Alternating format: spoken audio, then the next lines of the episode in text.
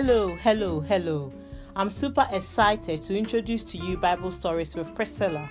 We all know that strategies and methods do change, but principles don't change. The principles of the Bible are the key to success in whatever we do. Quoting from Joshua 1 verse 8, the NLT version. Study this book of instruction continually.